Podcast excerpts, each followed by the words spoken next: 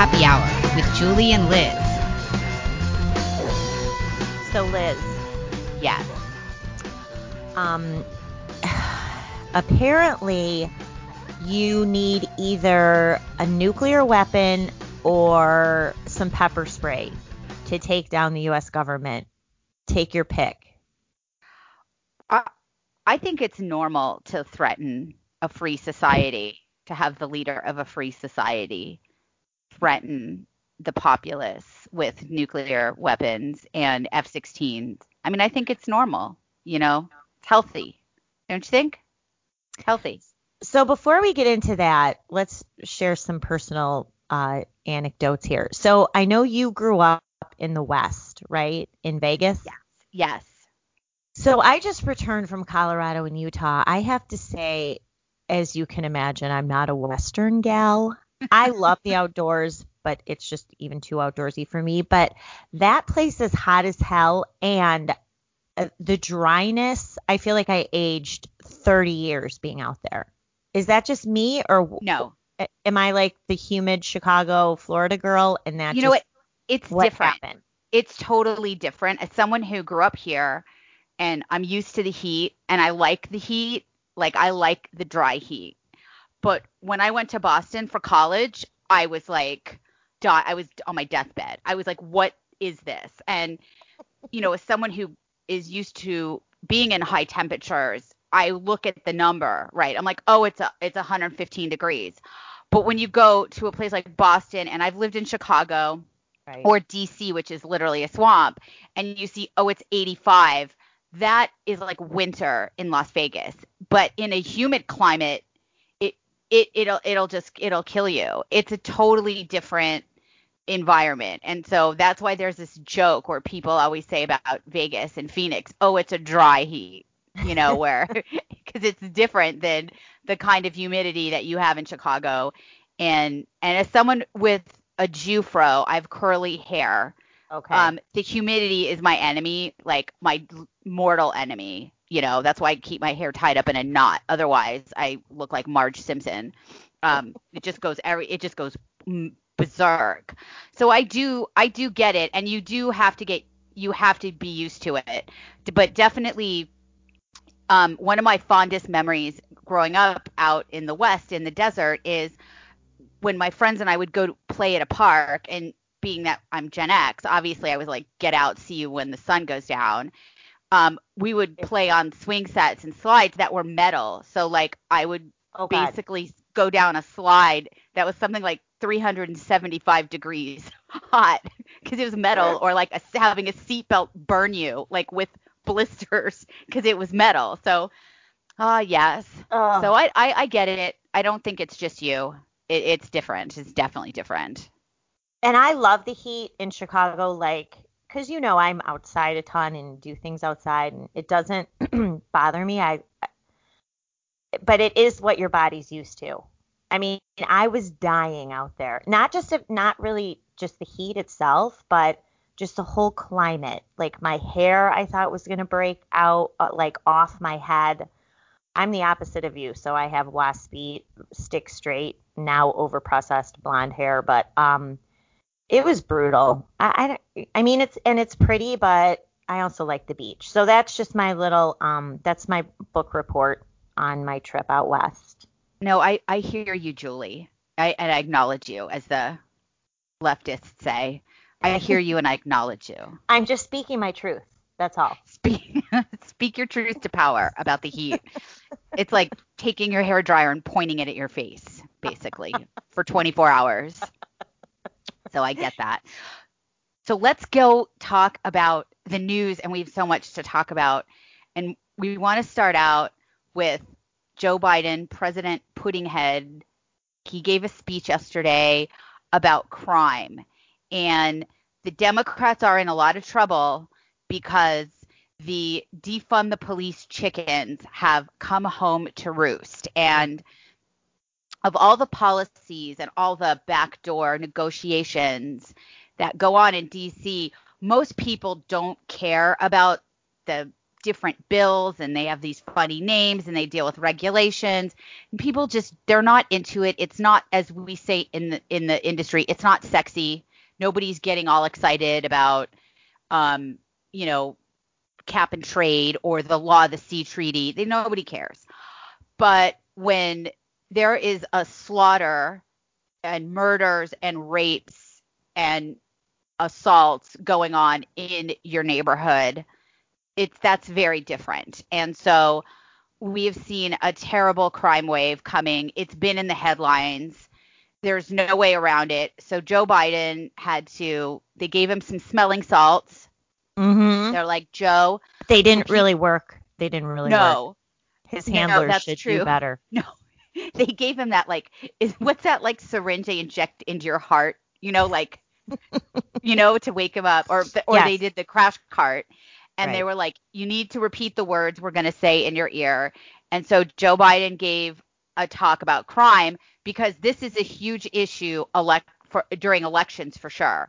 People do not like to feel unsafe. So we knew this was going to be about guns. And so Joe Biden did not fail to deliver a typical, just delusional fantasy land explanation of why there is this crime surge in Mhm. in the coincidentally large Democrat run cities who have decided to cut the police force and take all their money away. so Right. which apparently in his mind or what's left of it has nothing to do with why there is a crime surge. So Julie, Right. what were your thoughts on Biden's speech or whoever wrote it or whoever's puppet master speech? Um, well, first of all, his delivery once again so sketchy, so shaky. Um, I, I can't believe that people legitimately think he can handle the presidency or that he is handling it because of course we know that he's not. It's really Barack Obama and Susan Rice and that cabal. Um, but it, you know, this goes back to the Democrats playbook, as you know, about guns are the problem, not the people now using the guns and more importantly the politicians from mayors to local prosecutors who are letting the thugs control the streets continue to let them off uh, let them out of jail let them out on bond uh, repeatedly and they're just terrorizing people in inner cities across the country and um, I don't know. I guess. Well, I, I don't know if the New York may, mayoral race if that impacted. Oh, it Uh, did. It did, and oh I yeah, mean, I'm, because I didn't the- follow that closely, but the leader, the they have ranked choice voting, which means that everybody votes. I think it was the top three. You rank one candidate number one, another candidate number two, and another candidate number three. And the the leader, his name is Adams, and he's a former cop. Just to put it in perspective. okay, that's okay. So, because you know the elitists, the elite New Yorkers live on the Upper West Side and they live in their precious bubble. You know, there's homeless people masturbating on their little prince and princesses. You know, you can't go outside with your three thousand dollar buggy with your babies um, because there's you know mentally ill people that are allowed to just kind of hang around your neighborhood. And we've seen repeated uh, stories all over the country, not just in New York, of people just getting cold cocked, carjacked, raped, um, property damage, a lot of um, assaults going on in the New York subway. We've seen we we've been told that white supremacists are beating up Asians, although it's not really it's not white people. Um, and so this has all been in the headline. So I think it did affect the New York um, election, and it's going to affect other things too. And one of the most notable things I found about Joe's speech, or you know, the words he spoke barely, was was was that he made absolutely no connection to the series of Democrat policies that have literally just sped up the decay of society, where in in cities like New York and I think San Francisco as well, probably I don't know if it's in Seattle and Portland, but it's definitely in San Francisco, maybe in LA, and definitely in New York. They just don't have bail, so you're not held, you know, and and right. it's not as if some judge can say, well, we've arrested you 17 times for stabbing people. So we're going to not give you bail or we're going to make your bail so high that you're going to think before you forfeit it. They just don't have bail. So people are out right away. And then you have um, district attorneys like Chesa Boudin in San Francisco, and they're peppered out throughout the U.S. that, you know, they're yep. just not going to prosecute crimes. They're just not. And so those people are out and about, you know, in less than 24 hours to keep going. They know they're look, they know they're not going to get prosecuted. They know they're not right. going to be put in jail, so they're going to keep going. And instead of talking about the policies and and I might add, we have no idea how many millions of dollars have been cut from police departments all over the country. So not only are police leaving because they don't have any support and they're apparently supposed to be 100% perfect um, and once they're held up to public scrutiny, when someone's videotaped them, they're basically their choices are deconstructed like a, a Zapruder film with the Kennedy assassination. So they have no support. They know if anything happens, they will, even if it's not, they're not really to blame in, in any obvious sense. They won't be supported. They're going to get thrown to the wolves. So people are retiring or just quitting or and they're certainly not joining. So couple that with taking money away. And Joe Biden wanted instead to just talk about guns. So I know that our listeners are really smart, but I think it's important for me to just explain a couple things about how gun sales work in America. And I say this as someone who is a gun owner. I'm a sports shooter. I've purchased guns in many different formats, all legally. Um, but it is actually quite it's a very regulated industry, contrary to the way that the Democrats and Joe Biden would have you think. In order to sell guns, if you are a gun store, you need to get a federal firearms license, and that is done through the ATF. And I would like to say that is not a pleasant process. It's a very long process. You basically forfeit, uh, you know, any many of your privacy rights. The ATF has the right to basically kick in your door at any moment and demand to see all of your paperwork, and you do have to have paperwork. So you go through this process to get a federal firearms license, and you have the ATF who is keeping an eye on you. You know you're everyone hates, you know, the left has mobilized against gun stores, so you're sort of already a public enemy um, in the media, and you're demonized. And then Joe Biden wants you to believe that someone's going to sacrifice that to sell an illegal gun to some thug. Because that's what he was point he made yesterday is by saying that there are gun dealers who don't follow gun laws.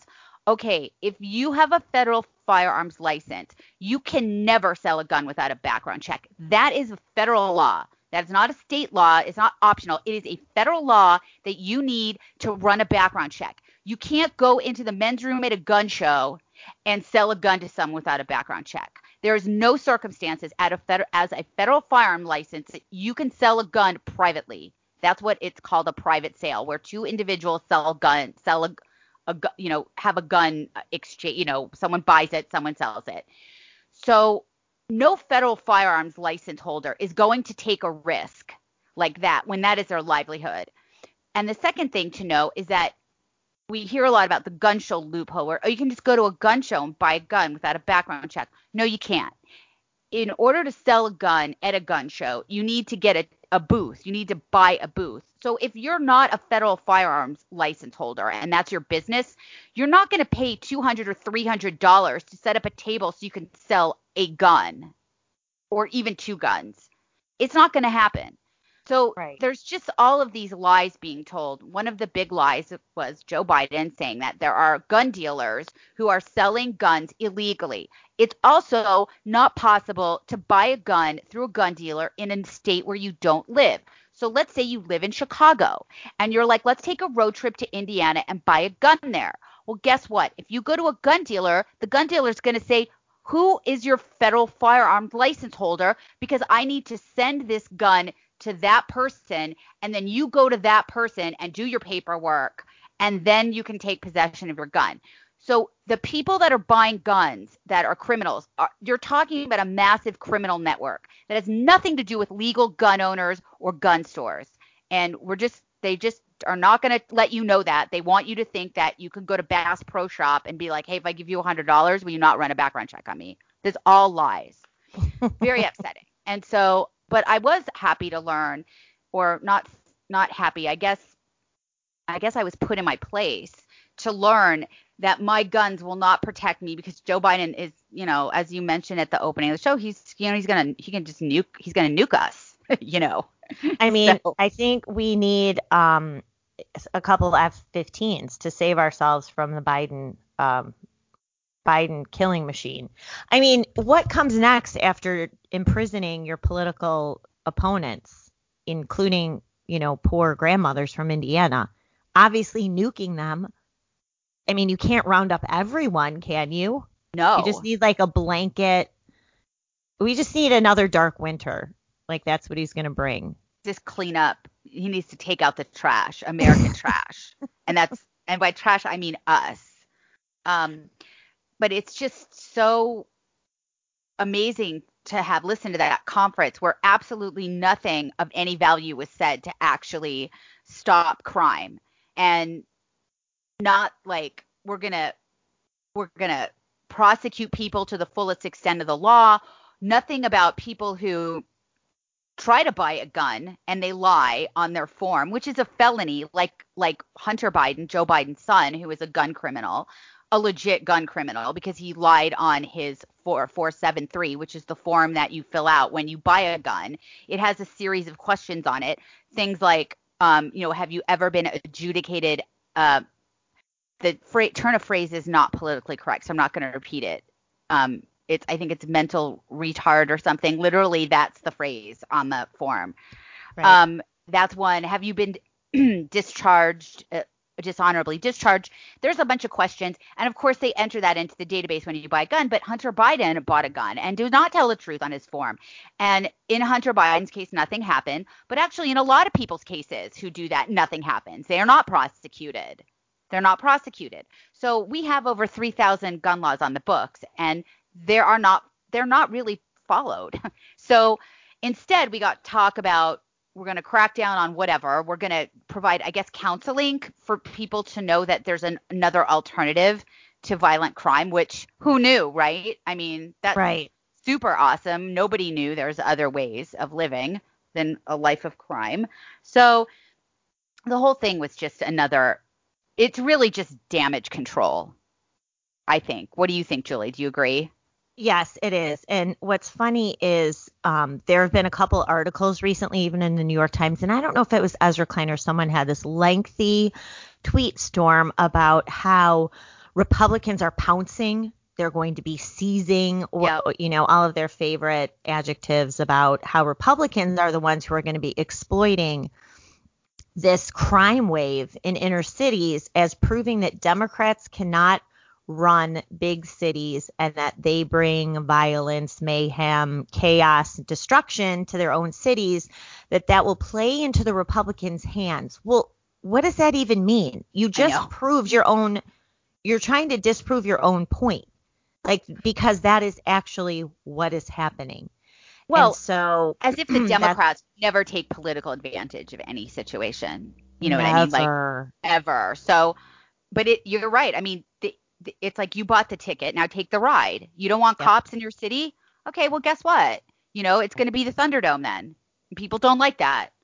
And once so, again, Liz and I need to underscore we are not reflexive cop supporters in any nope, way, shape, or form nope, at all. Nope, nope, nope. And in nope. fact, the past year, police have acted so badly in many situations that Republicans need to sort of step back and consider their own reflexive back the blue mentality. And we can get into a little bit of that just on the local level, what's happening in your home state now, adopted home state of Virginia.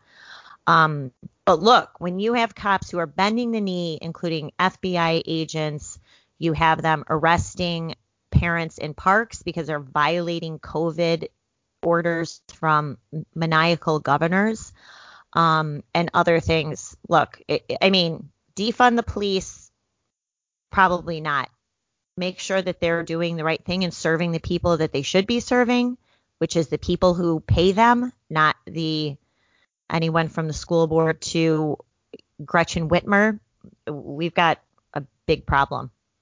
Yep. And I I think one of my favorite memories of the coronavirus, the year of the coronavirus, or 16 months, because I think we're still we're still going. Uh, there's Um, var- and there's variants, Liz. So just That you know, that's true. That right. There's the Delta variant, so we can't count that out. But was and the very beginning when somebody was like paddleboarding all alone in the ocean, and then the Coast Guard like swarmed him. Do you remember that? That yes. video and it's and it, I I feel like that's it in a microcosm. But again, that's our those are people responsible for our national security and here's some poor schmuck by himself, you know, on a paddleboard. And so you did have police they were shutting down businesses. They were, you know, hauling people away who had a mask around their under their nose. Um or they were too close to each other. So yeah, Julie and I do not speak. We're not No. police sycophants, you know, No. but we do believe in law and order. I mean, I think the police should have a very limited involvement in people's day-to-day life. So, you well, know, there is one agency that the Democrats do not want to defund who actually is getting a couple hundred million bucks for as their payoff, as their kickback for their involvement in January 6th, and that is U.S. Capitol Police because they're getting a big boost in funding for hazard pay overtime and therapy pay, dogs. I mean, these these are our serve and Mhm. protect um, you know, guardians of the Capitol who apparently need to pet some puppies because Brian there was an unruly crowd, you know, Brian Sicknick's ex ex girlfriend who he was broken up with, but now is parading around acting like the grieving widow, so she can get some kind of payoff. Anyway, that's the only agency the Democrats do not want to defund. Um, but yeah, so the whole thing though too is this whole Biden agenda and in coupled with what's happening in cities is completely backfiring. They're sensing this. This is why they're on such a rampage to pass all of this crazy shit that they want, including For the People Act, uh, the election bill that basically will codify what happened in 2020. I don't know what people are upset about. Like Mitch McConnell, why are you saying this is horrible when you it basically just codified what happened in 2020, which you thought was on the up and up. Fine. But anyway, um, so they can see not only in 2022 after the remaps, reapportionment in the states that are losing House seats, the red states that are gaining House seats, Republicans have a really good shot of picking up the House. Which who cares at this point, right, It Liz? won't What matter. are they going to do? It won't matter. Yeah, I mean, they're useless too. Kevin McCarthy's really going to lay down the law. He's really going to He's going to write some letters. House There's going to be more letters, Julie. That's one thing we know will happen. Elect me because I am going to send really mean letters to our agencies. That's what I'm going to do. That's pretty much what we're what we're looking at. But I think um, that they're the For the People Act is is not in a good way, but they're working on something else. So we're not out of the woods yet. And they know if they don't codify some horrific election laws, they're going to just get sm- slammed in 20 for 2022 because uh especially the public safety issue, but also the critical race theory, which is really blown up now. It's been brought out into the public. I Mhm. guess if you could say there's one good thing that came out of the pandemic, I think we may have even talked about this when it started, was the parents watching what the kids are getting taught when they're home doing their online classes. And the parents are pissed off. So Right. there have been these outrages around the country at various school board meetings. These school board people, you know, has anyone do people really go to school board meetings? I mean, there's probably like 10 people, maybe if that, at these open meetings. There's Oreo cookies and and some soda pop. I mean, it's it's now there's hundreds of people and they are furious because they are learning that their children have been getting indoctrinated into this neo-Marxist race war shit. Um, and their Yeah. children are being taught to focus on race and color and they have to have go through these struggle sessions where they recant their whiteness whatever whatever the fuck that means what what that means it means whatever it needs to mean to achieve power, basically. And the parents are angry. And that's another thing that is going to be an election issue. W- which one of these elected officials is going to back this way of teaching children? And we've seen cops in Virginia, Julie referenced earlier, in Loudoun County, which is a very wealthy county. It's a rich suburb. I think it's one of the 10 richest counties in America. Most of them surround DC, go figure. And this is a very wealthy it's where the lobbyists live and defense contractors and they're finding out that their little preciouses children their prince and princesses are being told that they're oppressive oppressors they're being taught all of this garbage and they are not happy to hear that and also there's a bunch of they were making some transgender laws there about kids being allowed to use whatever bathroom shower locker room of the gender that they identify as, which, you know, makes kids uncomfortable in middle school. I mean, I mm-hmm. remember PE when I was in school. I would have been very uncomfortable if I was showering next to someone with a penis. You I know, know. I was 12. Right. I, w- right. I would have been. I know my parents would have gone there and they would have probably killed someone with their bare hands had they ever learned about that. I mean, it's so there were parents upset about that, and there were parents upset about critical race theory, and a couple of parents there were I think 400 parents showed up in Loudoun County to basically just rip the hell out of these school board idiots. And the school board had invited them to talk, and people had to register to speak at this meeting. There were over 200 people registered to speak. And after about number 49, the school board was like, We're done. And they said, You need to go. You told the crowd, You need to get out of here. Um, and they were like, No we were here to talk and they said if you don't leave we're going to have you arrested for trespassing and then they did then they did so you know those cops who did that not on yep. not on Liz and Julie's list of good cops um not at all. And i mean your school board your school. So i mean most people i assume this is the same in Virginia. I know it's this way in Illinois. Most of your property tax bill yep. we have high property taxes in Illinois. I don't know how high they are in Virginia, but um, most of it goes to your local schools. So the overwhelming majority of our property tax bill here in the suburbs goes to our high school district and our and our grade school district. So and you're right. So what happened over COVID is parents now I have one in college, I've got I have a junior in high school. So they're not little when you're intimately involved and they were doing remote stuff on their own. Obviously, what's happening in college is a whole different level, but we're talking about indoctrinating kids really early. So these parents and Liz, explain Loudoun County. This is not, you know, this is not Trump country. Oh no. Oh no, no, no. These are the rich left. Most of these people are rich leftists. They are, like I mentioned, lobbyists, corporate attorneys. Um, the, this is a, a very wealthy, well-to-do area of people that work in and around the political industry, and those people are on usually on the left. So this is not these people don't have Confederate flags on their pickup trucks. Okay, they don't. Right. That's not the Virginia we're talking about. Okay. Okay. No. So, so um, the the shutdown, the school shutdown, really exposed not just what kids were learning in school, but just the mendacity of the teachers union, they don't care about kids. They are just, for anyone who doubted it ever, which they shouldn't have, a political tool, political arm enforcer of the left. And so that they left hung these kids out to dry.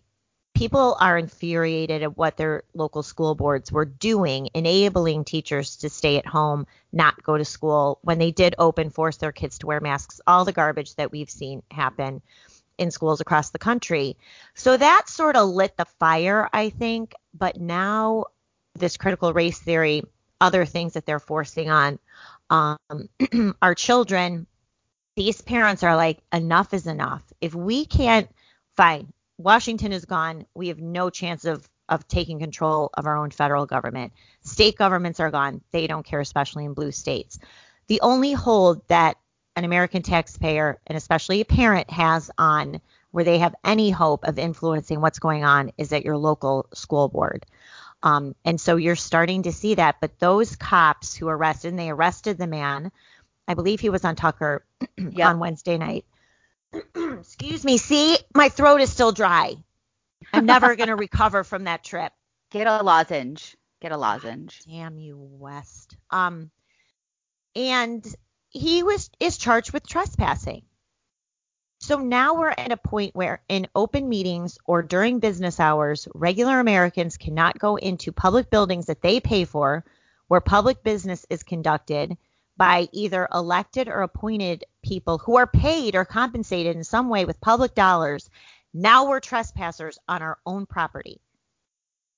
Yeah, and that and that gentleman had a point too. You know, he just wanted to be heard, and I, I do think you make a great point mentioning parents are also annoyed because it was obvious that the teachers unions did not want to go back to in class sessions. So Right. they dumped the burden on the parents even more.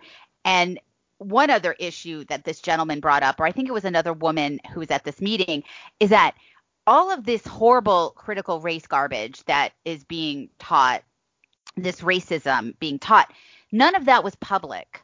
Right? This is not, you know, the schools Right. send home information to parents all the time. Here's the books, here's the curriculum. That wasn't that was not disclosed. So these parents were shocked that what their kids were learning because it wasn't it was literally hidden from them.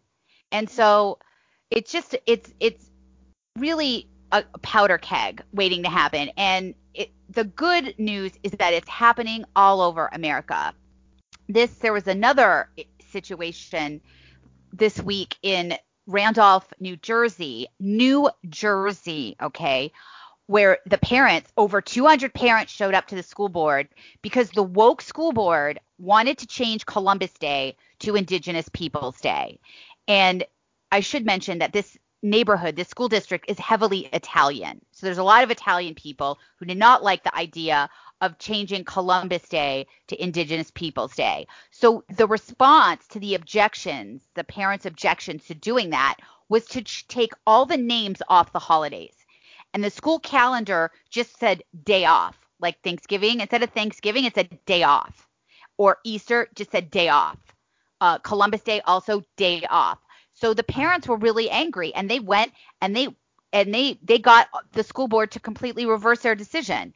But I think this is such a good sign where you're seeing people start to take ownership of their actual community. The word community is t- thrown around by the race baiters all the time, like your community is someone that has your genitals, or your community is someone that has your skin color. But your community is actually the people that are in proximity to your life, your neighbors, your family, your your kids' friends, their parents. Those are those are your commute. Those that's actually your community. So Right. these people are starting to get active and be more aware of the way the government at the very local level, at the community level, is influencing their life. So I think it's great. I hope it keeps happening. Uh, you could tell that the corporate elite, media, and the left are are getting worried because there have been all of these hit pieces about how the right wing is making it up. You know, it's just, they're getting the it's getting the climate change treating. They're like, oh, climate denier. You know, the way that they marginalize people who question that quote science surrounding climate change. They're trying to do the same thing with people who who oppose critical race theory by saying it's partisan. It's just crazy right wingers. QAnon or whatever, you know, they're just trying to label it so that people are less likely to show up at their school board with their pitchforks and their torches to start screaming about it. So, but there have been pieces, the New York Times, Politico, all of the usual suspects have pieces. Oh, Republicans seize on More you know, pouncing. on on high murder rate, or Republicans seize and pounce on, you know, op- opposition to teaching their little children that they're like Hitler because they're white or something. You know, the nerve, the nerve of those parents. So that mm. is actually one of a, a positive thing that we're talking about on happy hour. It's a rare occurrence because normally we're gloom and doom. Um, but We'll I- get there. Don't worry. we're, we're, don't worry. Don't worry, people. So, and speaking of gloom and doom, um, Kamala, did I say that right? Cam, Kamala. Kamala, uh, are you a racist? I Say am. her I name am. right. I am. God. Kamala is going to be visiting Texas tomorrow. Um, they say she's going to the border, but she's not going to the border. She's going to El Paso, Texas, which is a border town, but not where the problem is in Texas. And coincidentally, she is doing that just a few days before another political figure is visiting the border, namely Donald J. Trump, who announced a while ago that he was going to be visiting the border with Greg Abbott, who is the governor of Texas. So Kamala or Kamala um, Harris, I guess I should say Harris, Yeah. she um, is the border czar. Joe Biden dumped that on her, which is a funny story I'll talk about in a minute. And she has not been to the border, and a lot of people have been giving her shit about it, but not just Republican white supremacist QAnon people, but actual Democrat elected officials in the border towns that represent the border towns of Texas who are in deep shit. So tomorrow, Kamala will go to Texas, I guess. Um, you know, I don't know. I don't know what she's going to do there. Well, What do you you know that there will be a lot of cackling and laughing involved, and a lot of this is not who we are. This is who we are. We are writing our own history. We want to be on the right side of history. I don't know. What is she going to say? She's gonna. She's probably not going to say as much as she's going to laugh. That's right. like you mentioned, there's going to be a lot of cackling. Um, I think it's interesting that the Biden administration dumped this on Kamala. Um, it's it's a terrible Well, mess. because she kept getting confronted about it, even by journalists who are like, you know, Republicans are pouncing on the fact you're not going to the border. Right, but I mean, wh- the the Democrats and the Biden administration know that it is a massive shit show down there. Um, there's traffic, sex trafficking, drug trafficking, Right. crime in the border towns across along the border has skyrocketed. There are um, busting, they're busting stash houses of people. There's huge drug busts. It, it it's such a awful situation. They could have just appointed another person, like you know DHS person or something, but they put it on her plate, and that's a it's a no win situation, you know. Right. And I think they did that on purpose to keep her in her place because you know Kamala has her people and Joe Biden has his people and they're not the same people and in DC there are people are always angling for power right to go up the ladder so I think to put Kamala in her place because she's probably measuring the drapes because no who knows how long Biden's gonna gonna last right she's Right. she's ready, right? I mean, remember she was floating at 25th Amendment. Was she, wasn't she down in the 25th Amendment Club when Trump was president? I Yeah. believe so. So Yes. they're not dumb. So what do they do? They dump the border mess on her, you know? And the last thing she wants is photographs of her where there's piles of children covered in like that aluminum metallic blankets, um, you know, drinking, eating bugs, eating cicadas, and um, you know, drinking toilet water, as AOC taught us uh, back back a couple years ago. So I think they gave it to her out of spite. So now she's going to go, and I think she's just going to be photographed with, um, you know, some officials. We're not going to see any inside shots of these cages that aren't cages anymore. They're deten- don't they have a nice name for them now that Trump is gone, like detention centers, I, I believe it's camp. camp, Su- uh, right? summer Disneyland. camp. They just call Right. them Disneyland, right? I think it's called suites. Yeah, exactly. Yes. So I don't think we're going to see any pictures like that. It's just going to be pictures of her with elected officials, probably walking on some desert looking land. And then that's it. She's not going to be photographed with, you know, kids with no shoes swimming across the Rio Grande. Um, Maybe she will donate um shoes, her Chuck. Maybe she'll bring like a bunch of Chuck? Chuck Taylors. Oh my gosh. Yeah. Wouldn't that be awesome if she like so cool. rode up with a big like pickup, like not a pickup, not even a pickup truck, but like a 18 wheeler, and was like, Yep. "You get Chucks, you get Chucks." She did like an Oprah. You get shoes, you get shoes. I could see Got that. my Chuck song with Saint Laurent. so that's um so that is going to happen tomorrow so when this show is out so you can listen if you if you listen first to our show as you should you should listen immediately as soon as we go live um Obviously. that's your friday is going to be ruined by a coverage of kamala um meeting safe political uh, uh politicians because some of the politicians the democrats are really angry at her because the cities the mayors in some of these towns are just getting decimated.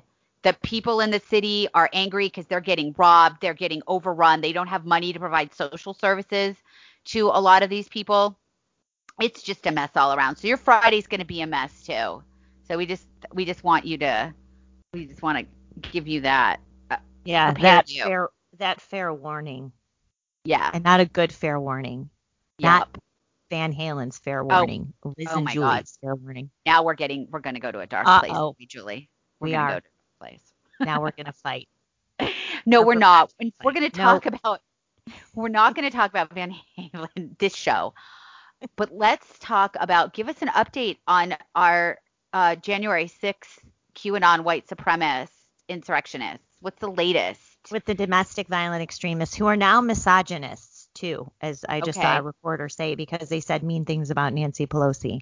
Of course, of course. So the update this week, they continue to arrest people across the country for trespassing and disorderly conduct charges, ruining their lives, more FBI raids, et cetera, to terrorize Americans for going to their nation's capital and disputing the outcome of the election. So this week, a few things happened. Um, DOJ can brag about a big win, which was a guilty plea in a conspiracy charge, the first, I believe, first um, guilty plea for conspiracy related to the Oath Keepers case. The Oath Keepers, about 16 or 17 Oath Keepers, um, have been charged with really powerful felonies, which really will criminalize pol- political dissent only for the right. This will never apply to the left, never has. Um, conspiracy charge and obstruction of an official proceeding. So the grand conspiracy was how various oath keepers from across the country texted each other, coordinated their plans to go to Washington, D.C. Some of them stay in a hotel in Virginia, um, and then went to the nation's, went to the Capitol on January 6th. They entered in a stack formation, which is a military type, I guess, formation.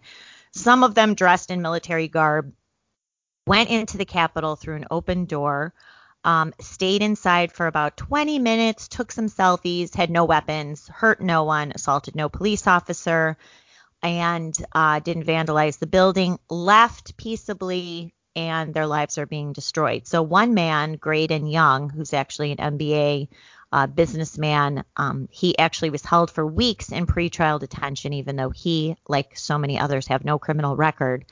He finally broke this week, pleaded guilty to charge of conspiracy obstruction of an official proceeding. He has agreed to cooperate with the government. This always makes me laugh. Now, this is the second Oath Keeper who's agreed to cooperate with the government. I don't exactly know what they're going to cooperate with. That's what I was going to ask. Like, what what does that mean? How did you coordinate your outfits for that day? I don't know. They, but literally, this is in the charging documents, Liz, that they talked about whether to wear jeans or khaki pants. This is in official government documents as part of this conspiracy for the Oath Keepers to travel to their own nation's capital to hear their own president to protest an election that clearly was rigged and go into what used to be called, again, the People's House. It's now Pelosi's house that is protected by stormtroopers known as the U.S. Capitol Police. And they now are, two of them remain behind bars in the deplorable jail in D.C. This guy saw what was coming. He's probably already spent hundreds of thousands of dollars in legal fees. I heard from one defendant this week whose family has spent three quarters of a million dollars retainer on this person's defense. I can't Oh say the gosh. name, but yes. So these people are being utterly bankrupted, their reputations destroyed, their families destroyed, and now he's charged. Now he's finally broke. Um, you know, can't really blame the guy. It'll be hilarious to see what kind of information he's going to give the government because the case is over. It's a hilarious case.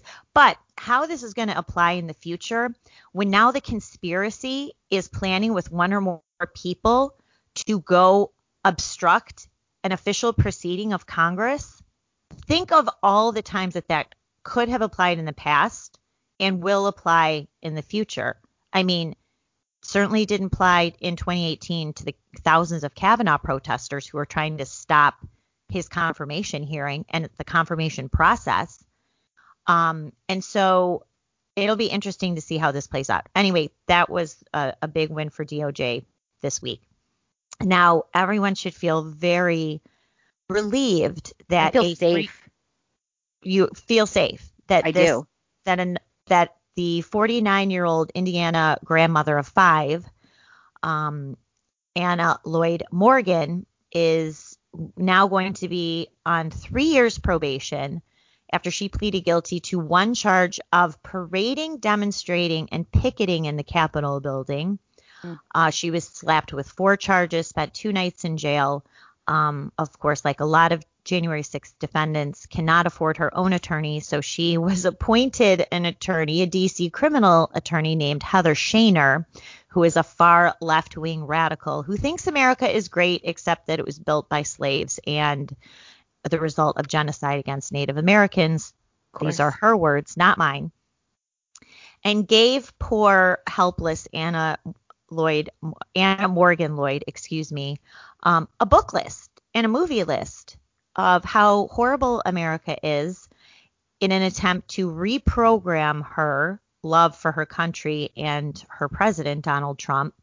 And apparently, this was a successful uh, reprogramming, re education effort because Lloyd, in her plea hearing yesterday that I listened to, was bro- broke down in tears, apologized to the country, apologized to the court. She now repents for her support for Donald Trump. She accepts Joe Biden as our duly elected president, as her attorney told the court. She changed her mind on the death penalty. She ratted out her son in law and accused him of being a Holocaust denier after she Mhm. watched Schindler's List, which, by the way, everyone should watch Schindler's List. Great movie. Beautiful. I mean, a terrifying, horrifying, heartbreaking movie, but your lawyer should not force you to watch anything or read anything. And so um, she is really basically the first sort of uh, conviction. She will not spend any time behind bars, even though the judge, Royce Lamberth, a geezer Reagan appointee, really told her he was going easy on her. He was giving her a break because he could send her to jail for six months for her uh, misdemeanor. What is up with the, the judges who go along with this? I mean, does does Royce Lamberth really think that this woman is a danger? This grandma? Um, no, he knows that she's not a danger. He doesn't care. He actually, so this is Royce Lamberth. Keep in mind, these are the same cabal of DC district judges who were in on the Trump prosecution for four years. So we're talking about people like Emmett Sullivan, Amy Berman Jackson, Beryl Howell, who is the chief judge who helped oversee the Robert Mueller probe. These same judges who were tyrants from the bench did everything that they could um, to try to entrap, to try to convict, and did Trump associates. Um, these are now they're now going after poor Indiana grandmothers and for and veterans and et cetera, people charged with trespassing and disorderly conduct. So um, I've heard a few. Ju- so Lamberth uh, not only was talking about how he was letting her off the hook, but also riffing about the congressman who suggested that part of what happened on January 6th looked like tourists, which of course we know is a fact from the video. He was riffing about that, also weighing in on the ridiculousness of the idea that there were FBI informants and the Oath Keepers, Proud Boys, and Three Percenters. He's overseeing one of the Three Percenters cases, I, I believe. Um, and so he was raging yesterday. What planet are these congressmen from? who think this is a terror uh, that uh, this was a tourist um, trap, tourist, whatever you want to call it, excursion. So this is the mindset of these judges. They are so somebody like Royce Lamberth has been on the bench what since hundred Reagan, years, so a, a gazillion years. He doesn't view the judicial system or Washington D.C. as the people's capital or a fair judicial system. They they own that, right? This is theirs. You don't come into their territory and do anything out of line. They have taken this so personally. One judge, Tim Kelly, who I think is a Trump appointee, um, was raging from the bench about how these people attacked the nation's crown jewel, the U.S. Capitol building. Well- what the F is that? Julie, so you, since you've been following this so closely and I haven't, maybe you can tell me um, after the QAnon white supremacist insurrectionists breached the Capitol, what steps did they take to overthrow the United States Constitution? Like, I, I, I suppose you can make a case that they were trespassing because they weren't supposed to be there, but when I start hearing all this rhetoric about the threat, the threat that was posed, Right. I, I'm wondering like what what steps were taken to actually seize the government, the seat of power of of the United States of America. You know, like because from the videos that I've seen, there's just a bunch of people kind of milling around, sitting on benches, walking. Most of the people, I mean, there are people who broke windows and and that, but I mean, what actual steps were taken to like gain control of of the of the government because we were repeatedly peppered with threatening language you know that there was a threat and there was they tried to overthrow democracy but i i still haven't gotten any details about what the plan was you know once they got inside how they were going to prevent the political process from moving forward Well, this is what prosecutors are going to have to defend in court. So you're going to get these early plea deals from people who are completely broken and have no choice.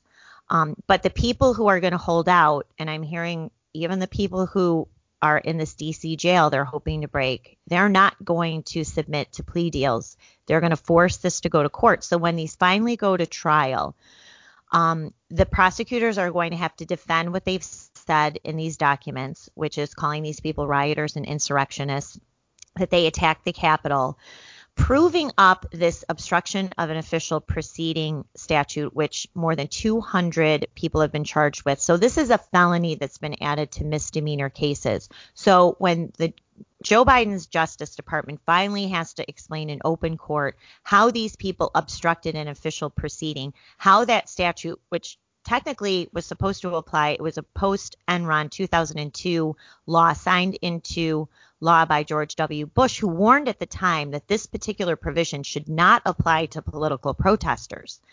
Um, how they are going to use, how they're going to prove that. Um, because they have a lot of cases where they're going to have to prove that. So what did they do?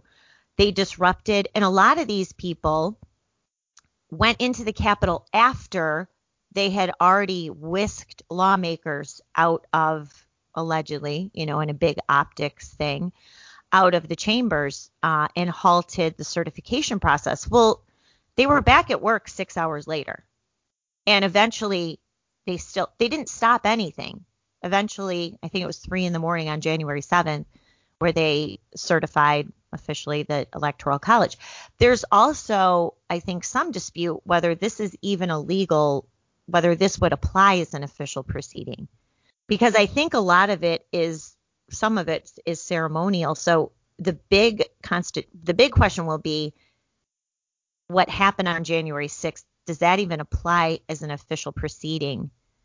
business. I mean, I guess on its face it does, but to your point, Liz, they are going to have to prove that these people did something nefarious, were organized by how, higher powers to disrupt what was happening, which really was not their point because if you talk to people who were there on January 6th, they're livid because they're like, what happened stopped what we wanted to happen. Right. The the rub is that what was happening that day was not the certification of the electoral college. What was happening that day when the, The. Republicans still they wanted the ten, they wanted the audit. They were Yep. arguing right to prolong this. So how are they going to say, well, they were stopping the certif? Well, was it for the most part it wasn't going to happen that day, correct? I mean, if they got their way, which maybe they wouldn't have, um, Well, I think it was going to go on longer. From what I recall, the idea was that some of the elected officials, there were people, there had to be one person in the Senate and one person in the Congress to raise objections, and there was going to be debate. I don't think it was going to go long. I don't think it was going to not happen on January 6th. I think they wanted it to go longer, like where there was a two hour debate on this. I can't remember the specifics. I'm not I'm not a, an, a parliamentarian, but they were going, they wanted to go back to their respective chambers and then have these elected officials enter in all these irregularities into the record about just whatever information that they had compiled in these states that, you know, made the election process, you know, a little uh, very irregular. And and I think at the end of the day, it wasn't so that there was they didn't certify the election. It was just that it was an opportunity to say all of these things that they had been denied through the alleged due process after the election in November. Like there were in different states, there were various pieces of information that were collected. Now, nothing happened. They could they were shut down before there could be an investigation. A lot of a lot of people say, "Oh, well, they Trump filed a thousand lawsuits." No, he didn't. They filed like three lawsuits, but there were other entities that sued. The problem was they never had access to the things they needed to make their case. That's and so the beginning of the lawsuit was just so that they could then get access to whatever it is they needed access to, whether it was you know, video surveillance, whether it was voting machines, whether it was ballots for review. And because the media had immediately declared Biden the winner, didn't allow anyone to really come out and say these are the things going on, the people didn't the the, the public was unaware of the irregularities. This is the, the this is the thought process of the of the Republicans that so they wanted an opportunity unvarnished without going through CNN or the Washington Post or the New York Times to say these are the things that happen. You know, we have 1,000 affidavit sworn affidavits from poll workers who say, you know, some dump truck dumped, you know, 25,000 ballots with no creases or you know only one voting for only one person that was Biden or whatever it was. I mean, I, I don't know all the specifics. So that was the idea is that these some elected officials were going to object. Now, I should also remind our listeners that every time there we go through this process, every four years or eight years, um, th- there are people that object to the electoral college certification. The Democrats did it for Trump. They did it for Trump. There were congressmen, and I don't know if there was anyone in the Senate, but there were absolutely congressmen who objected. That's right. It happens all the time. It is not out of the ordinary for this to happen. They just wanted an opportunity to present the information unvarnished to the public and to go into a record somewhere. Um, that was what I understood was happen what what I understood was happening. So, you know, as you mentioned, there's over 500 people, I guess, have been arrested and charged. There was a very small number of those people that were engaged in something that is actually illegal, like beating up a police officer, breaking windows, breaking things, anything like that, breaking past um, the barriers. Those people, the number of people that did that is m- much smaller compared to the 500 people, the hundreds of people who just walked to the Capitol, saw doors open, had the doors open, had no idea what else had been going on there, and wandered in. And now, you know, they're caught up in a special hell.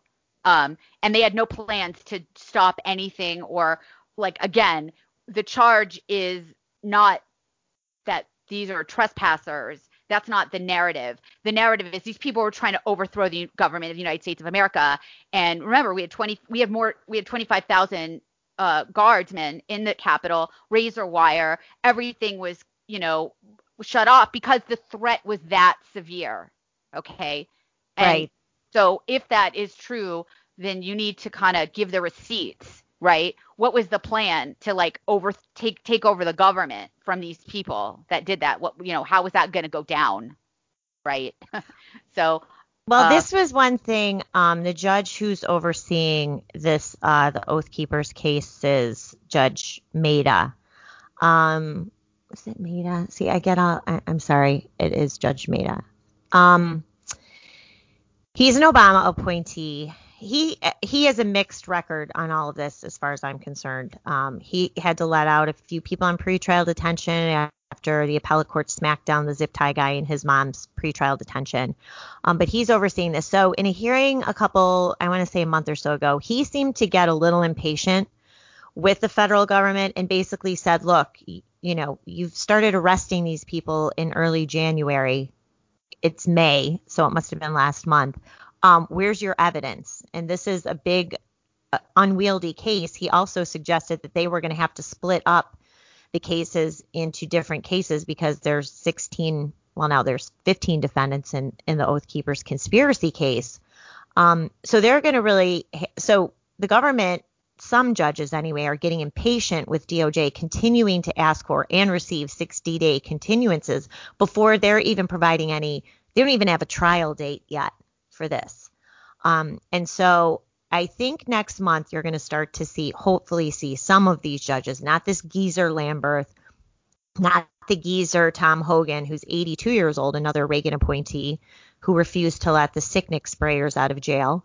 Um, but some of these other judges, Chris Cooper is another one, an Obama appointee. He has expressed some frustration with uh, DOJ about their lack of discovery and putting their cases together. So I really think July will be a little bit of a turning point where they're going to start putting pressure. You know, they've got 500 cases they've got to prove, and they have all this video evidence they say that they can't get through. Well, hey, you started arresting people, you know, January 8th. You impaneled a grand jury on January 8th.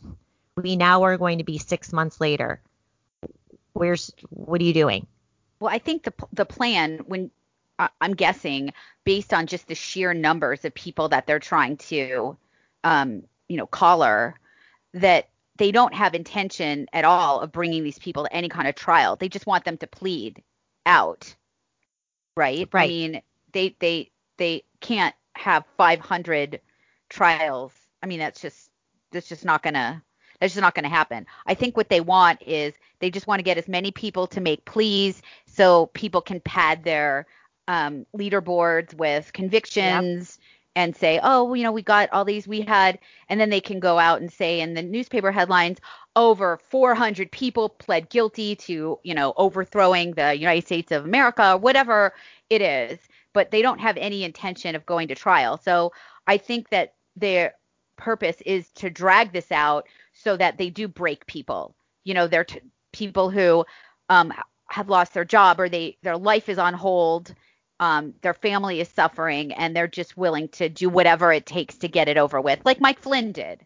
You know, like he was willing to just do whatever to get it over with because it was like a special hell in limbo. So um, you've done such a great job covering this.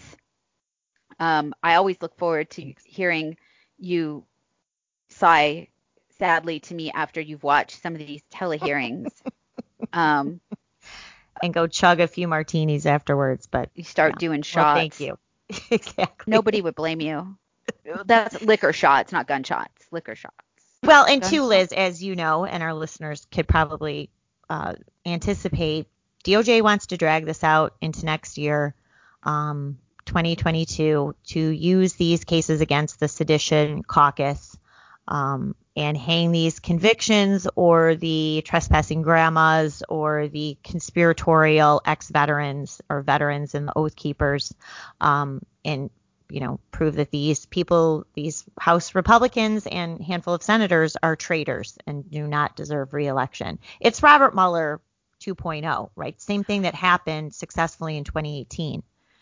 Um, but it'll be Well- on steroids next year. Definitely, I think you're right about that. But I also think that they would would like to get some people on the record, you know, in in a plea agreement to say Donald Trump incited me to do this so that they can, you know, keep Trump from running again in 2024. So I think they'd also like to get some of these people on the record blaming Trump. Um, That's right.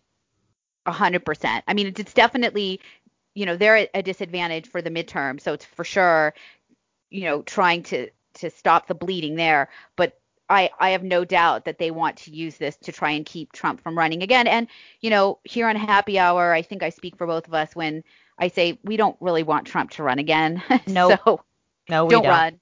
No. If you're listening, we're don't, okay don't run. with that. We're, We're fine done. with that. Yeah. yeah. So, and we're done literally because it's been over an hour. Cause it's been Woo! so much well, fun. I mean, look, we have a few bonus moments because we had to skip last week because I was I was drying out in the West. not not figuratively drying out, You were dehydrated. That would never dehydrated.